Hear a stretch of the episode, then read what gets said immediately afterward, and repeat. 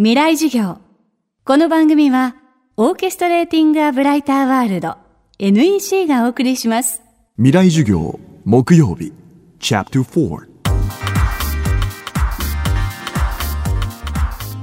未来授業。今週の講師は、鬼丸正恵さんです。鬼丸さんは、大学在学中の2001年に NPO 法人テラルネッサンスを設立。アジアやアフリカを中心に地雷除去や子ども兵の社会復帰などさまざまな社会活動を行ってきました。テラルネッサンスの17年間の活動をまとめたのが鬼丸さんの著書「平和を作る」を仕事にする。その中で鬼丸さんは知ること伝えること行動することの大切さを綴っています。未来事業4時間目テーマは真のグローバリズムとは何かすべてのことは一人から始まるんですが、何かを成し遂げるにはみんなの力が必要なので、人を巻き込んでいくことはとても大事なことだと思います。で、人が、そのために大事なことがあって、とにかくまず一つは、私やテランネッサンスが目指しているビジョンを掲げ続けること。この指止まれて指立てないと、どこの指に止まっていいかみんなわかんないですよね。で、私も他の人が立ててる指に止まればいいし、お互いがそうし合えばいいとまず思っている。で、人が参画をしてくれることには感謝をすると。で、人が離れていくことは寂しいなんだけど、寂しいんだけど、えーなんですかね。それはある意味仕方がないというふうに理解をすること。でも続けてるとね、大概また戻ってくるんですよ。だから一番大事なことは、あの、僕はやめないと決めることだと思います。ただそれは、やめないと決めてるんだけど、例えばテランネッサンス僕らの活動だって不景気になったら、いや職員他のところに転職してもらって僕もバイトすると。でも、バイトして稼いで24時間中1分やってても、それ続けたことになるんですよね。その時々の情勢に応じて自分の活動への関わり方は、あの、要は上下の幅があって全然構わない。ただ、やめないと決めることが自分や周囲に対する、なんていうんですかね、あの、コミットメントなんだと思うんです。そうすると人はおのずとまた集まってくれるようになるし、えー一緒に活動を続けてくれるようになるんだなっていうふうに、17年間振り返るとそう思うような気がします。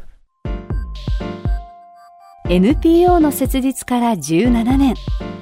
グローバルな組織づくりのためにグローバルな人材を確保することも今後の課題ですまず、地雷や子供兵といった紛争にまつわる課題に関して、えー取り組んでいる専門的な NGO としてもっと力をつけたい。そして、えー特にアフリカ中東部における、えー元子供兵士たちの社会復帰をより促進したいって思っています。これが一つ。つまり支援を大きくしたいってこと。で、もう一つは、これ一昨年ぐらいからやってるんですけど、私今台湾で講演してるんですね。で、多分香港とかシンガポールとか韓国とか、えーアジア、ASEAN 地域で、まあ、講演を増やそうと思っていて、要は、海外での資金調達や、海外での採用に力を入れていきたい。だって真にグローバルな組織だったら、私の次の理事長が一人いるんですけど、その次が、いや、台湾人とか、ウガンダ人でもいいわけじゃないですか。し、この活動を支えてくれる支援者が日本だけじゃなくて台湾だろうが中東だろうがアメリカだろうがいていいと。そこにチャレンジをしていって国籍や民族、宗教を超えても社会に関わろうとする気持ちは同じなんだよねってみんなで確認し合えると。特にそういう東アジアとかでできるといいなと。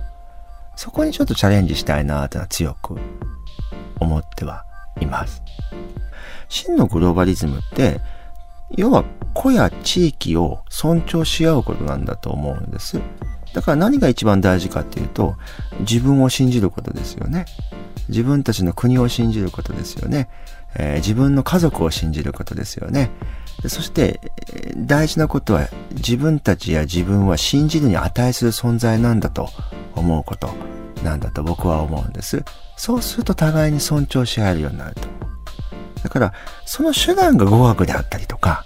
例えばコミュニケーション手段であって、まあ、さ、まあ、公園で中学校とか高校行って、いや、英語喋れないんですよねってたまに英語の先生にめっちゃ怒られるんですけど、でも、英語とか語学は勉強した方がいいと思うんですが、それよりも自分が何を伝えたいか、何を聞きたいか、で、目の前の相手、国籍や言葉の違う人とどうありたいのかってことをちゃんと心の中に持ってその通り実行するのが真のグローバリストというか、えー、グローバリズムだと私は思うんですよね。未来事業。今週は NPO 法人テラルネッサンス理事の鬼丸正也さん。今日のテーマは真のグローバリズムとは何かでした。鬼丸さんの著書平和を作るを仕事にするはちくまプリマー新書から発売中です未来授業来週はサッカーライターの清水秀人さんの講義をお届けしますここで未来授業学生コミュニケーター募集のお知らせです。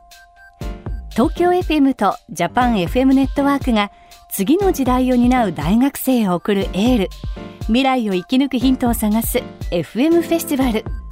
今年は大学生が主役のステージが誕生します。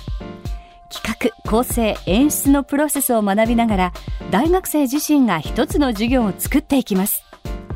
未来事業のディレクターや構成作家と一緒になって知性感性野性を磨きながら大学の講義では決して体験できない特別な授業を作りませんか？